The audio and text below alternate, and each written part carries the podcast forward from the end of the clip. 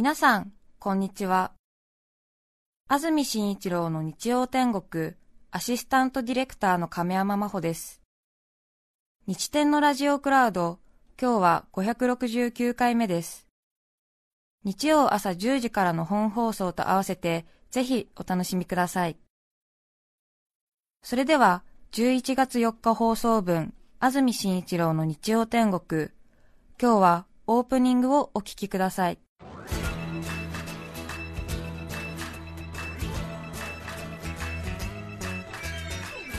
安住紳一郎の日曜天国。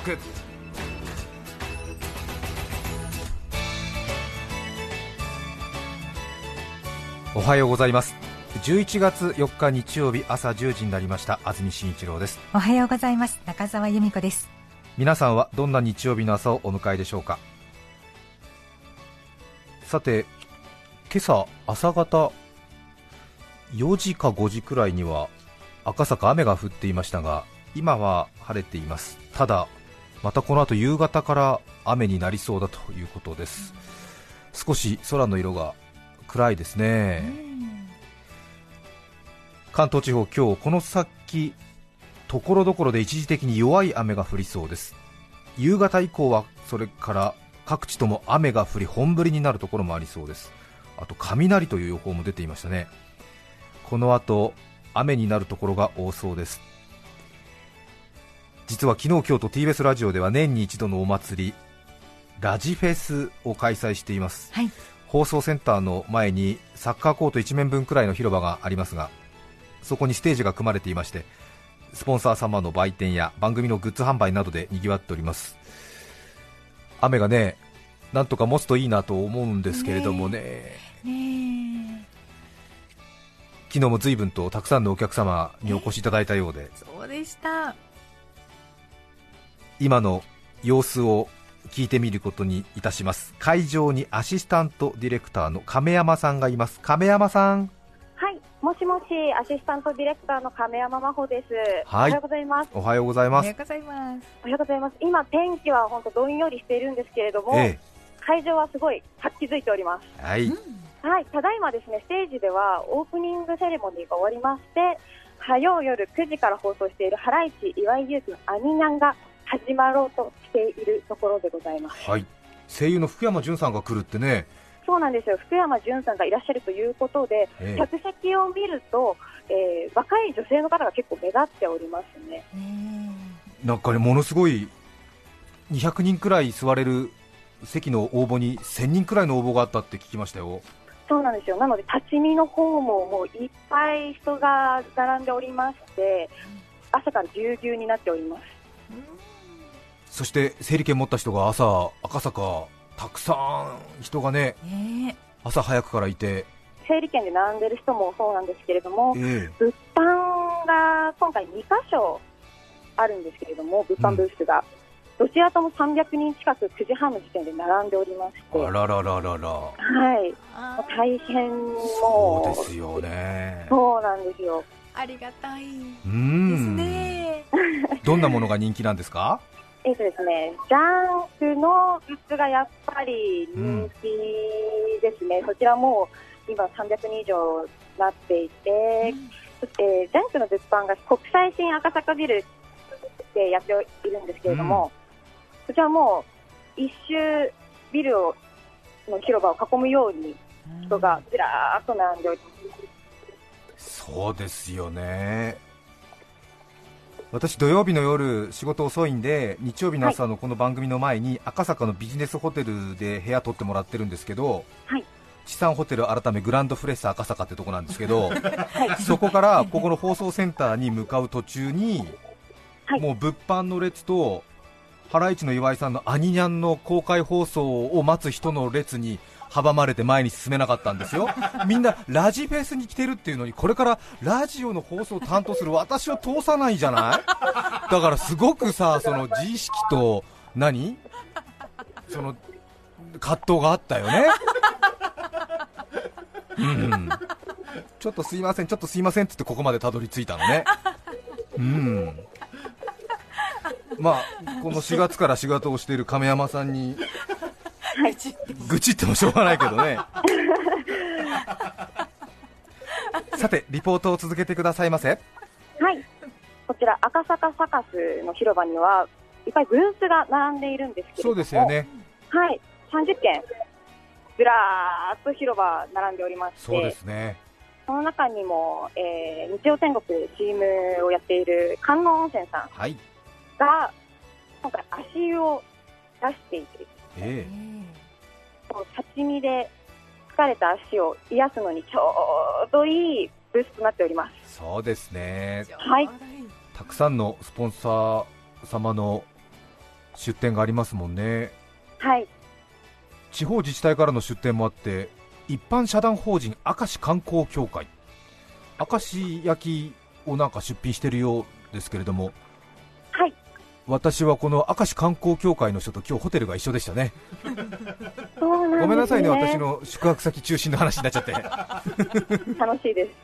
す、うん、ありがとうそれから会場は赤坂サカスの他にもあるんですよね。はい、そうです、先ほどジャンクの物販があるといった国際新赤坂ビルにも、えー、ステージがありまして、ジャンクのグッズ販売しているところは、そこはかつてさんねんまえに私が開いた秘宝館のところだね。そうです、その通りですありがとうございますその通りです、ね、でそちらの方でですね、えー今回ですね、えー、赤浅草キッドの玉袋筋太郎さんが、はい、スナックたまちゃんの出張 in ラジフェスということで、うん、イベントとブースを出しております。そうですか、そっちにもステージがあるんですね。はい、はい、そ, そっち、えー、国際新赤坂ビルにもステージがあります。はい、ちょうどね、高級ピアノを売っているし、そうですよね、はい、ベヒシュタインのお店の前でね、えいつも迷惑じゃないかなと思ってるんですけど、今年はスナックたまちゃんになっちゃいましたかはい、スナックたまちゃんになっております、えー、スナックたまちゃんは何をやるんですか。ステージではですね、じゅういちじはんからエリ、タマ、春日、役者インタビューこぼれ話と題しまして、玉袋筋太郎さんと、えー、富山エリアナウンサー、そして時代劇研究家の春日太一先生がトークを行います。そしてさんじからはスナックのママ大集合、愛のママ騒ぎママサミットが開かれますね。はい、その通りです。そして午後ごじからはカラオケ大会が開かれると。はい、お客さん参加型のカラオケ大会が開かれます。もしかすると魔法使い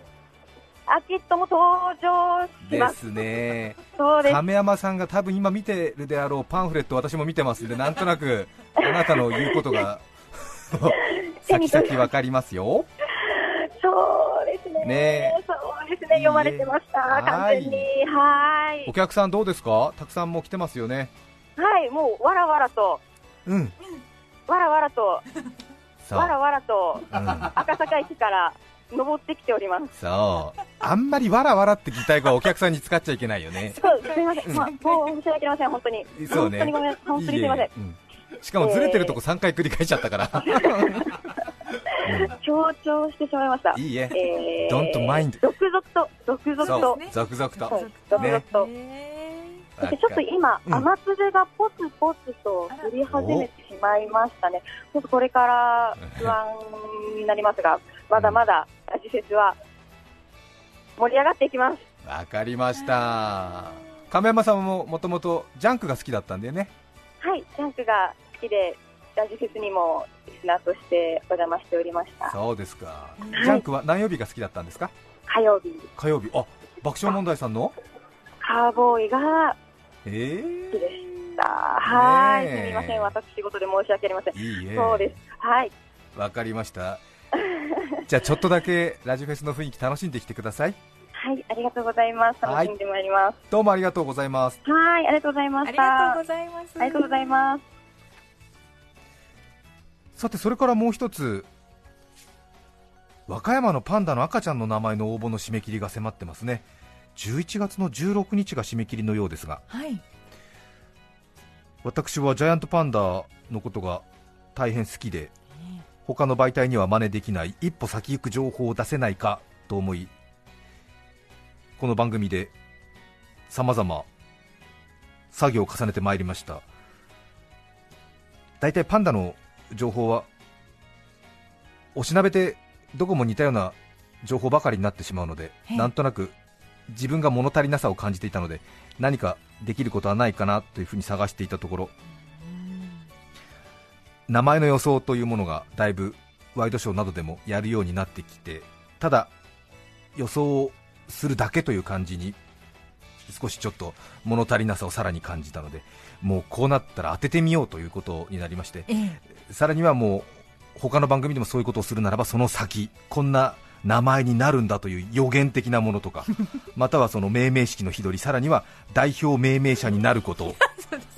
そして直近の回ではもう エヌエイチケー のインタビューを独占するという少しちょっともうやりすぎて怖いくらいの感じの固め打ちをしてきているわけですね。そうでしたね。しかももう前回の上野のパンダのシャンシャンに関しては少しこう世論を形成するきっかけになる問題提起的なものもやり始めて、えー、なんかねどうなるんだろうみたいな、あ、ピン、ピンクピン太郎的なね、ね、こともあったりとか、えー、もう最終的には日中のパンダ外交の日本側のキーパーソンに私がなってですね、アメリカの シーアイエー にアパートを盗聴されるくらいの身分になってみようかなというのが目標ではあるんですけれどもでもね、パンダの名前も当ててきましたし、うん、代表命名者でマスコミのインタビューを受けたりですね、そういう次元に入ってきているということで、また今回も和歌山のパンダの赤ちゃんすくすく元気に育ってますので、いい名前をということでまた予想してみたいなと考えているわけですが、はい、さらに最近はリスナーの皆さんと一緒に予想して、そのドキドキ感と名付け親になる喜びを分かち合おうという取り組みをしてまいりました、はい、無名塾ならぬ命名塾を私が主催しました、はい、厳しい指導のもと成果を上げてきましたただちょっと厳しすぎるというそういう指摘もありましてそうですね、あ、うーん、こういうご時世ですからね。 な, なんですかパワーハラスメントとリスクアセスメントポリティカルコレクトネス的なラクトオボベジタリアン的なことなのかしら。え、もうそれは違いますよねまあちょっとそのうーんもう少しね平和な感じで当てるのがよろしいという、そういうような時流になってきたことも否めません、はあ、そこで今回は女の先生に登場していただくことになります。そうです、中澤由美子先生のもと皆様には取り組んでいただこうと考えております。え、私？そうですね、女の先生としてイーシーシー ジュニア的なあ、えー、ご家庭でそうですね、あのすでにね、あの家庭に入られた方でも、もう一度英語の先生やってみませんかっていうようなそういうことをもありつつですね、うん、えー、中学受験、日農研、サピックス的なそういう若年塾生たちのね取り組みを中澤先生のもとやっていただこうかなというふうに考えているわけですけれども、名前は中澤ゼミナールでもいいですし、えパピックスでもいいですね、うん、あ、うん、S の代わりにパンダの P を、えー、そうですね、パピックスでもいいです、かわいいですね、えー、あとは イーシーシー ジュニアならぬ イーシーシー ジャイアントパンダってのがありますけどG、J だけ、G だけですね、いいですね、名前どうしますか、中澤ゼミナール、えー、中澤栄光ゼミナールってのがありますけど、え、ちょっと待ってください、えー、大役すぎてなんかあの、えー、いやいやまたまたそんなもう明日のスケジュール聞いてますよね、明日のスケジュール聞いてますよね、明日、それはじゅういちがついつか和歌山パンダ視察入ってますから、それ聞いてますよねっていうか、ええ、はい、入ってます、入ってますよね、入ってますね、入ってますよ、入ってます、明日早速和歌山パンダ視察ですから入れてます、はいなので今回は中澤由美子先生のもと皆さんと共に予想していただきたいと考えています。当然ね、私も参加しますけれども、えーえーえー、熱血というよりも、うんうん、これから伸びゆく才能をたおやかに見守る感じそうですね、ですね、そうですね、まあ、時代が厳しくなりましたね本当に当たりはソフトにって感じですかね、えー、そうですね。たくさん今回塾に参加したいという方からすでにお便りいただいていますので、これから連絡を差し上げますし、中澤由美子先生となら私もやってみたいというね、そういう胸も多分いると思うんですねえ、そうなんですよ。本当ラジフェスのね、あの参加者の姿を上から見て本当に思いました、うん、あ、ユミタソファンっていうのがいるぞ今年もと思ってねえ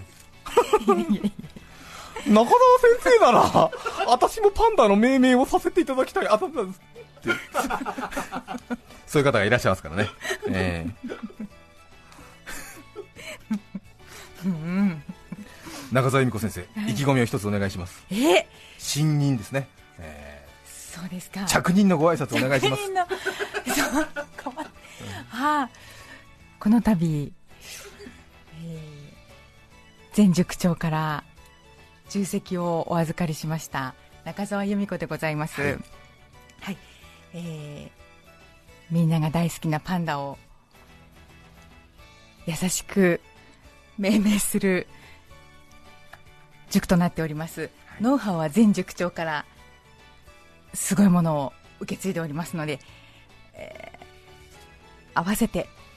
楽しんでいきたいと思います。よろしくお願いいたします。はい、よろしくお願いいたします。もうすでにちょっとね、あのたおやかな雰囲気が出てますよゆ, ゆるさが出て、うん、いいと思いますよ。最近望まれてるのはそういうスタイル、うん、私やるとほら危機迫っちゃっていつ結果出すんだよみたいなことになっちゃって今でしょねえ今何やってんのみたいな、弟の方が頭いいんだったら弟に考えさせろよみたいなそういうちょっとね、あの古いヨットスクールスタイルになっちゃったから申し訳ないなと思ってたんだよ申し訳ない、いや冗談ですよ、うん、冗談ですよ、もちろんです、えー、今回は女性の先生のもと楽しく皆さんと共に授業を進めてまいりたいと思います。塾の名前は決まりました？そうですね、ええ、じゃあやっぱりあのパピックスでいきたいと思います。パピックスね、パピックスでお願いします、えー、いいですね、はい、代々木ゼミナル ひゃくパーセント 出資パピックスね、あ、そうなんですね、えー、はい、はい、わかりました。パピックスでいきます。パピックス、はい、えー、パン農研ってのもありましたけどいえ、それも捨てがたいですね。パン農研、パン農研もいいですね。あ、本当？パン農研にしようかな。パン農研、はい、四角い頭を丸刈りにっていうパン農研ってのがあるから本当？え、ちょっと悩む。今今決めないと。そうですよ。四角い頭を白黒にってのもあるけど。あ、それにします。四角い頭を白黒に。パン農研。パン農研、うん、いいですね。わかりました。ではパン農研の参加お待ちしています。お待ちしています。さて長くなりました。今日のメッセージテーマはこちらです。小さな幸せです。愛媛県今治市のほがそもぐれさん、ありがとうございます。ありがとうございます。私の小さな幸せ、夫の留守に自分好みの味噌汁を作って飲んでいるとき、小さな幸せを感じます。たっぷりのお湯に鰹節と昆布を入れて出汁を取り、お気に入りのお味噌で玉ねぎを多めに入れて作る味噌汁は自分で言うのもなんですが絶品です。うーん、玉ねぎ入れるとね、ちょっと甘み出て美味しいですよね。出汁を取る自分にも酔っています。出汁を取っていると徳を積んでいるというか位が一つ上がったような気がするのですわ、はい、かるわ。部屋中に出汁の良い香りが立ち込め、子供たちがドアを開けるなり、わーいい匂いというのを聞くのも幸せです。夫は赤い粒味噌が好きなのですが、私は白いすり味噌が好きなのです。新婚時代、夫が美味しいと言ってくれることが幸せだと錯覚していたため、我が家の味噌汁は赤味噌になってしまいましたが、私は白味噌に小さな幸せを感じています、ねえー、もうね、ご主人の好みよりも自分の好み、ね、いや確かにお味噌汁はね、本当出汁取ってね、確かに出汁取ってるときはなんか本当徳を積んでいるような感じがしますね。言えてますね。わかります、よくわかりますね、えー狭山市の藤子ママさん、さんじゅうきゅうさい女性の方、ありがとうございます。ありがとうございます。主人がたまに会社からいただき物のマドレーヌやクッキーなどおせんべいなどの高級そうな一つずつ包装されているお菓子をもらって帰ってきます、はい、でもだいたいいっこかにこなので、子供がさんにんの我が家は取り合いになるため、主人はこっそり私にくれます、うん、それをまたこっそり一人でいただくのが小さな幸せです。先日はあの東京かりんとうもらってきました。ちょっと感動しました。青のり味美味しかったです。へえ、いいですね。奥さんにくれるっていいですね。いいですよね、うん、そう、子供もね、うん、大切にしているんだけれども、うん、いざという時とかちょっとね、奥さんに奥さんをひいきしちゃう感じっていうのはね、うん、うん、いいですよね。嬉しい、嬉しいですよね、うん、あ、今日はちょっとね、ラジフェスがやってるということでスポンサー様も大変たくさん来てるということで、比較的前半からスポンサーの名前が多めに出ておりますそうね、ねえ、すいません、あ、えー、ちょっとアサヒ飲料のカルピスをちょっと飲んどこうかなみたいないろいろやっとかないとね。あ、ちょっと汚れてるから日立コーヒーのハンドクリーナーでそこを掃除してって、ね、うん、うん、よろしくお願いします。あー、大沢屋のうどんも食べたいなつるつるといただきたいですね。でも大沢屋っていうことはあれでしょ、群馬の方だよね。ちょっと足を伸ばして当然あれだよね、草津父屋の温泉まんじゅうも食べたいね、うん、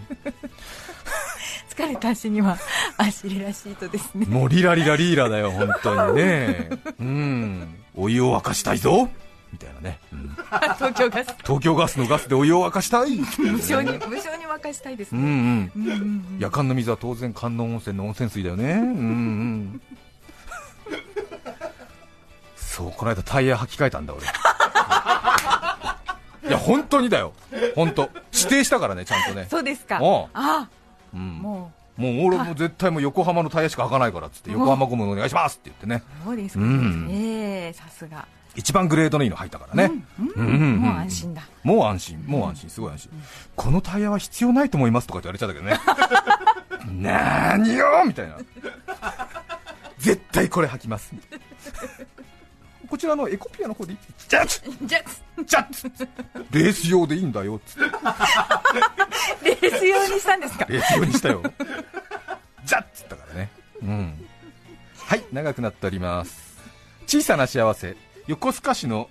ワシントンおじさんにじゅうにさい男性の方こんな風に出されても喜ばないよね。でも確かにね、スポンサーの皆さんもねちょっと違うでしょっていうね本当だよね。ちょっとなんか胸が苦しいそれなら求心、そうそうそう、うん、求心製薬、ね、よろしくお願いします。はい、すみません、はい、横須賀市のワシントンおじさんにじゅうにさい男性の方からのお便り、私の小さな幸せは私鉄の頑張っている姿を見ることです、はい、私は横須賀市在住です。外出する際は必ず京浜急行電鉄を使っているのですが、はい、横浜品川駅間における京急 ブイエスジェイアール 東日本のレースは見応えがありますそれまで堀之内横浜駅までは比較的ゆっくり、そしてトンネルばかりですが、横浜駅を出発した途端、隣の ジェイアール 東日本の車両、すなわち京浜東北線や横須賀線のみならず成田エクスプレスと熱戦を繰り広げながら品川駅に向かうのです。ここで一応申しておきますが、京急に乗車する際、特急券などの追加料金はございませぬ、普通料金です。さらに運が良ければ快適な京急ろっぴゃく系ロングシートの窓側に座りながらレース観戦をできます。そして京急が抜くのです。普通料金で楽しめるのです。これらの熱戦を見ると、夏の甲子園でなぜか私立高校よりも公立高校を応援したくなる気持ちと同様な気持ちにもなってきます。以上、私の小さな幸せでありました。にじゅうにさいの方、京急ファンの方は多いですよね。京急沿線に住んでらっしゃる方は、ええ、本当に京急電鉄自慢だっていうね、方が多いですね。本当にあの横浜品川だと ジェイアール と並んで走ってますけどね、ね、必ず京急がスピードで勝ってますからね。そうなんですね。うーん、もう ジェイアール のエース級の湘南新宿ラインとかでも圧倒的に京急の快特がもうずんずん抜いていきますからね。しかも京急の方が京急蒲田一駅停車駅多いにもかかわらず時間ほぼ一緒ですからね。私も乗り物好きなので、ええ、京急に対しての思いは非常にありますけれどね、一番分かりやすいところで言いますと、これ何度も言ってますけど、車掌さんがドア閉めるときに普通の鉄道だと何て言いますか？ドアが閉まりますのでご注意ください。そうですよね、はい、京急の車掌さんって比較的その言葉使わないんですよ、うん、京急の車掌さんは何て言うか分かりますか？えーと他の言い方？ドアを閉めますので。そうなんですよ、普通ドアが閉まります、ご注意くださいとか言いますよね、はあ、でなんとなくドアが閉まるってなんか自然現象的な感じですよね、はあ、うん、あ、そうですね、ドアが、うんうん、やる感じ、そうですよね、はい、京急の車掌さんで比較的多く言うのはドア閉めますっていうんだよね、うん、だからそこには私が閉めるっていうなんか強い気持ちがあって、その経営哲学みたいのが車掌さんのそういうところにもちょいちょい出てくるんですよね。へえ。ドア閉めますって言うんだよね。するとなんか、あ、この人がドア閉めてるんだっていう感じもするし、ね、俺が閉めるんだって感じがしますもんね、はい、ドア閉まりますって言うとなんかちょっとね、こう開いたドアが勝手に閉まるような感じがして、うんうんうん、そこで挟まってもなんか、うん、ドアのせいみたいな、まあ、ドアのせいっていうかなんか、うん、なんだ、な、なんか責任の所在がちょっとよく、うん、挟まるなよって感じだけどドア閉めますって言うとね、それでペペってなったら誰か挟まりましたってことで、私が挟めましたってことになるから、ね、強い気持ちがね、えー、ちょっとずつあったりねするんですよね。あとは一時ダイヤっていうね、京急沿線の方は知ってると思いますけどもね、一時一時ダイヤっていうね、そうこれは名古屋だと名鉄とかね、小田急もたまにありますけれどね、えーえー、近鉄もたまにありますかね、私鉄が結構たまにやるんですけどもね、えーえー、行くだけ一時ダイヤって言ったりしますけどねあのだいたいちょっとトラブルがあったりすると、あの全線で運転を休止していますとか言いますよね。でダイヤグラムって皆さん知ってると思いますけど、こう細かく細かくそれぞれの電車の運行のスケジュールが決められてて、当然上りと下りがここですれ違うとか、快特がここで普通を抜かすとかね、そういうの決められてるから、うん、要するにそれ通りにいかないと困っちゃうわけじゃないですか、うん、信号の感じとかポイントの切り替えとかもありますからね。そうですね。で要は一度トラブルがあると一旦全部止めて、トラブルが終わった段階で同じようにスタートしてじゅうごふん遅れでスタートしましょうみたいなことにすると、まあ、トラブルの前と同じ状況が復元されるわけで、それが主な鉄道会社はそれを狙ってるんですけど、京急とか一時ダイヤ編成っていうのはポイントの切り替えとか出発信号を管理している人が手動でやってるんですよ、熟練のね人がやってるので、だからこうその人のアイデアで、じゃあえーとみたいな、ここが詰まってるんでみたいな、この快特をここで止めてここで折り返して、じゃあこっちのホームにこれを入れちゃって、でんじゃあちょっと待って、その車両はちょっとこっちに行ってもらってみたいな、お客さん乗っててもいいからちょっと待っててもらってみたいな、えー、先にこっち通すからみたいなことで、ものすごいフレキシブルにその場のアイデアでぐわーって組み直しちゃうの、手動で、えー、でコンピューターにはそれできないから、えー、なので種別変更とか強制折り返しとか列車の運転打ち切りみたいなのが一時ダイヤではあるんだけれども、それに対して文句を言ってるようじゃ京急沿線住民たちはついていけないから、乗る方もプロって言われてるんだよね、えーえーえー、なので多分他の鉄道会社乗ってるとびっくりするようなことがその一時ダイヤの時はたまにあって、なんかそのエアポート蒲田みたいな、ええ羽田空港に行かないとエアポート急行の意味をなしてないんだけどみたいな感じだけど、エアポート神奈川新町みたいな、えあそんなところで止まるのみたいな、あったりとか、まもなく快速特急入りますってビューつって、で出発するのかなと思ってみんな乗ってると、えこの快速特急ここで運転をやめますみたいな急にそれはそのものすごいダイヤを復活するためのものすごいフレキシブルな大技を振るってるんだよね。びっくりするよね。それであの車両の方向幕とかあるじゃない、行き先とかビャーンみたいな、もうあれがもうみんなもうルーレットみたいだから、みんなずっと見てるのビャーンみたいな蒲田、三崎口、品川みたいな、羽田空港、ピコーンみたいな、止まったみたいな、いけるみたいなはい、えー、えー、うん、伝わったかな、一時だよね、えー、説明、はい、そうじゃあもう、ただ安穏として乗ってるんじゃダメですね、乗る側も。そうですそうです、だから急になんか、うんね、品川の方から来たのに、ここで運転をやめますみたいな、この電車は折り返しみたいな、うん、隣の駅に行きますみたいなとか、えー、で乗ってる人もその車掌さんの何かのフレーズがあると、あこれはもう一時ダイヤモードに入ったなみたいな感じで注意しなきゃいけないみたいな、うん、へー、かっこいい。そうですね、えー、なんかねキーワードがあるって言ってまなんか言ってましたね、京急の沿線の人ね、えー、運転を徐々に再開しています。この電車の行き先が変更になる場合、それから運行種別が変更になる場合が途中でありますのでご注意くださいとか言うと、あっいっとけダイヤモードに入られたのだっていう来たーっていうね、うん、でもまあちょっとねあの、えー動けるところから少しずつ動いて復旧していくっていうね、えー、面白いですよね。かっこいいですね。うん、ぜひぜひ赤い弾丸、京急線乗ってみてはいかがでしょうか。そうですね。皆さんからのメッセージをお待ちしています。はい、それではいっきょくお聴きいただきます。荒川区さんさんさんばさんごじゅうろくさい男性の方からのリクエスト、オフコース愛を止めないで。じゅういちがつよっか放送分、安住紳一郎の日曜天国オープニングをお聞きいただきました。著作権使用許諾申請をしていないため、リクエスト曲は配信できません。それでは、今日はこの辺で失礼します。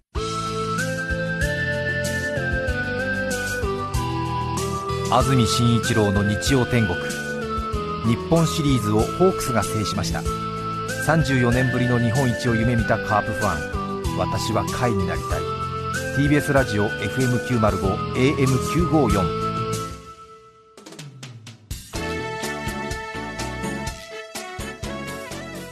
さて来週じゅういちがつじゅういちにちの安住紳一郎の日曜天国、メッセージテーマは小さな幸せ。ゲストは本郷美術骨董館館長染谷直人さんです。それでは来週も日曜朝じゅうじティービーエス ラジオでお会いしましょう。さようなら。安住紳一郎の ティービーエス ラジオクラウド、これはあくまで試供品、皆まで語れぬラジオクラウド。ぜひ本放送を聞きなされ。きゅうごよんきゅうまるご